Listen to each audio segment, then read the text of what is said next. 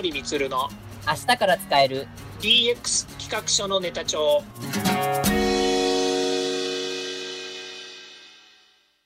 こんにちは。サートプロの近森充です。こんにちは。アシスタントの堀内隆です。この番組は IoT、AI 教育事業の専門家近森充が DX デジタルトランスフォーメーションについて実際の事例を交えながら DX とは何か DX でどんな未来ができるかをご紹介します。事例をもとに実際にお客様や社内に提案する企画書に落とし込めるまでの使えるネタのネタ帳としてお届けします。よろしくお願いします。DX できた企業の未来、できなかった企業の対策としまして、え今日はえですね、あの、富士フィルムさんの事例をちょっとあのご紹介していただければと思います。よろしくお願いします。はい、富士フィルムさんなんですけども、まあ、皆さん、の、富士フィルムという会社ですね、非常にあの有名な会社で、えー、よくご存知の方もいらっしゃるかと思うんですね。はい、でこの会社はもともとそのフィルムっていうふうに名前がついていましてですね、はい、いわゆるその、えー、アナログの、えー、フィルムカメラって言われている、まあ、今デジタルカメラっていうのの、まあ、対極のようなお話になりますけれども、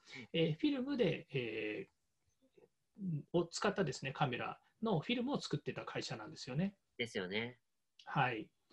あの堀内さんもフィルムカメラ結構ハマった方じゃないですか？ああ、結構あの撮ってましたね。はい。やはりですね、まあ、フィルムしかなかった時代、またその、えー、今ですとスマートフォンとかですね、えーまあ、デジタルカメラというものが、まあ、世の中いっぱいありましてですね、映像に映すことっていうのがあのできたわけなんですけれども、で今皆さんが、えー、フィルムカメラってほとんど使われていませんし、フィルムカメラを使う機会っていうのはほとんどないですよね。ですよね。はい。で、私も今、じゃあデジタルカメラ、えー、フィルムカメラを持ってますけど、フィルムカメラほとんど使っていませんし、まあ、逆に、えー、カメラで何撮りますかってなるとですね、えー、ほとんどの場合はデジタルカメラかスマートフォンで写真撮りますよね。そうですよね。えー、じゃあ、この、えー、えー、デジタルカメラとかスマートフォンで撮ったカメラっていうのも、えー、何かっていうと、やっぱりデジタルの製品になっていくわけですよね。はい、でこういったものがどんどんどんどん、まあ、出てきた、デジタルがどんどん出てきた時代のところから、えー、富士フィルムのアナログ的なフィルムカメラっていうものがだんだんまあ減退していくことになったわけですね。はい、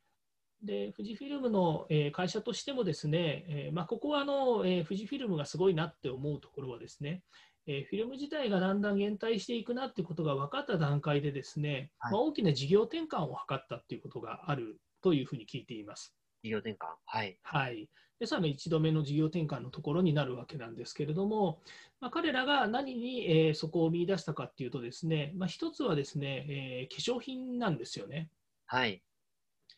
で、それまでそのフィルムを作っていた化学薬品、化学製品というものを作っていたわけなんですね。えー、科学は化学の方なんですけども、まあ、そういったものを作っていく過程で、えー、彼らが持っていた、えー、ノウハウであったりとかコアビジネスこういったものをですね、え別のビジネスに転換しようということで化粧品事業っていうものが始まったということになります。なるほど。まあ、化粧品事業の他にもですね医薬品の事業であったりとか再生医療の事業っていうものが、まあ、彼らの、えー、主力事業の、まあ、主力事業柱になっている、えー、昨今ではあるんですけれども、はい、やはり、えー、当時、えー、フィルム事業っていう大産業をですねあの転換していたということはやはりあの、えー、イノベーションしたというような成果につながっていくんじゃないのかなと思います。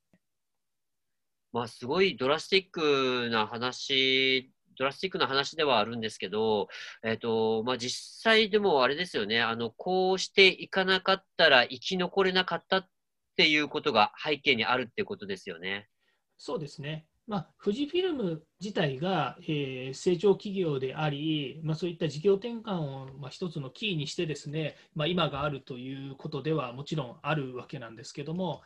まあ、これ、言ってみるとですね、他の、えー、フィルム会社はじゃあどうなのっていうところがあると思うんですよね。はい、そのえー、富士フィルム以外の会社が良い悪いっていうお話ではなくて、やはり、えー、早くに手をつけた富士フィルムは新しい、えー、事業に参入できたということもありますし、まあ、彼らが持っているコアビジネスをですね、えー、新事業に生かすこと、えー、既存事業と新事業の連続性の掛け算みたいなものがですね、彼らのやっぱり成長の後押しをしたということになると思います。で今回の富士フイルムさんの場合は、えー、フィルム産業というところの、えーはい、カメラ事業とかそういうマーケットの話から新しいその、えー、新事業として化粧品の分野に入っていったということなんですね。はい、はい、ですから、コアビジネス、えー、その会社が持つ固有の技術や優位性のあるサービス、こういったものをですね、どういったマーケットや製品に転換していくのかっていうことにおいて、はい、付加価値を目指し、収益の多様化をするということか、もしくは、えー、売上の多様化ですね、新規ビジネスに、えー、派生していくのかって、マーケットを作っていくのかっていうことにおいてはですね、全く実は方向性が違うんですよね。ああ、なるほど。はいこれがですね、今回の富士見犬さんの、えーまあ、ちょっと例あの例というか、その、えー、事業としての、えー、取り上げをさせていただきましたけれども、はい、えー、その、えー、どちらを狙うのか、コアビジネスを生かしてですね、はい、付加価値ビジネスを目指すのか、えー、新規ビジネスを目指すのかっていうところが、まあ、大きな転換であり、まさにこれを行っていくこと自体をですね、デジタルトランスフォーメーションの一つの手立てだというふうに思っています。企画書のネタ帳としても、もう本当に、もう、先ほどお話ししてくださったところにもう全て集約されるのかなっていうところかなと思います。そうですね。もう自分で喋っちゃいましたけど、はいえー、今回の企画書のネタは DX とはコアビジネスを生かすことであるということに、えー、相なりますね。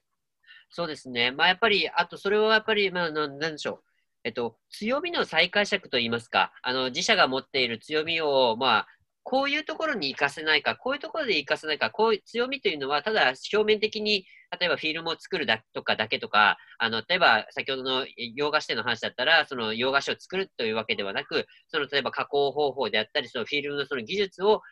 別のところに展開できないか、そここういったところ、本当に隠れた強みがあるから、それを活かせないかっていうところを、ちゃんとあの、再解釈して、あの、世の中に出したっていうところが大きいですよね。そうですね。まさにですね、問題解決の、えー、糸口はですね、自分たちの会社にあるっていうことをよく、えー、考えた方がいいんじゃないかなというふうに思いますね。アイデアが外にあるって皆さん思ってると思うんですけれども、うん、外にやっぱりアイデアが転がってるわけじゃないんですよね。あアイデアソンとかですね、ハッカソンみたいなところのですね、イベントを見て、あ、あの取り組み面白いから自社でもできるんじゃないのって言って製品化するなんていうことを言う人がよく言うんですね。え、これ間違った考えでも別にないんですけれども、はい、ただやはり自社の強みっていうのは自社内でやっぱりどんどん出していくものであります。まあ、先ほど言いましたそのコアビジネスというものを核にしてですね、はい、えー、取り組んでいくところが重要なので、はい、まあ、外にですねゴロゴロ転がってるわけではありませんのでそこだけはやっぱり勘違いしていただきたくないなと思いますね。まあ、そうですよね。あの、前にお話しくださった陣屋さんの話でもそうですけど、結局は社内の問題、社内に、あの、すべて、あの、解決の糸口があったっていうところがポイントでしたからね。そうですね。その辺が今回の企画書のネタになると思っています。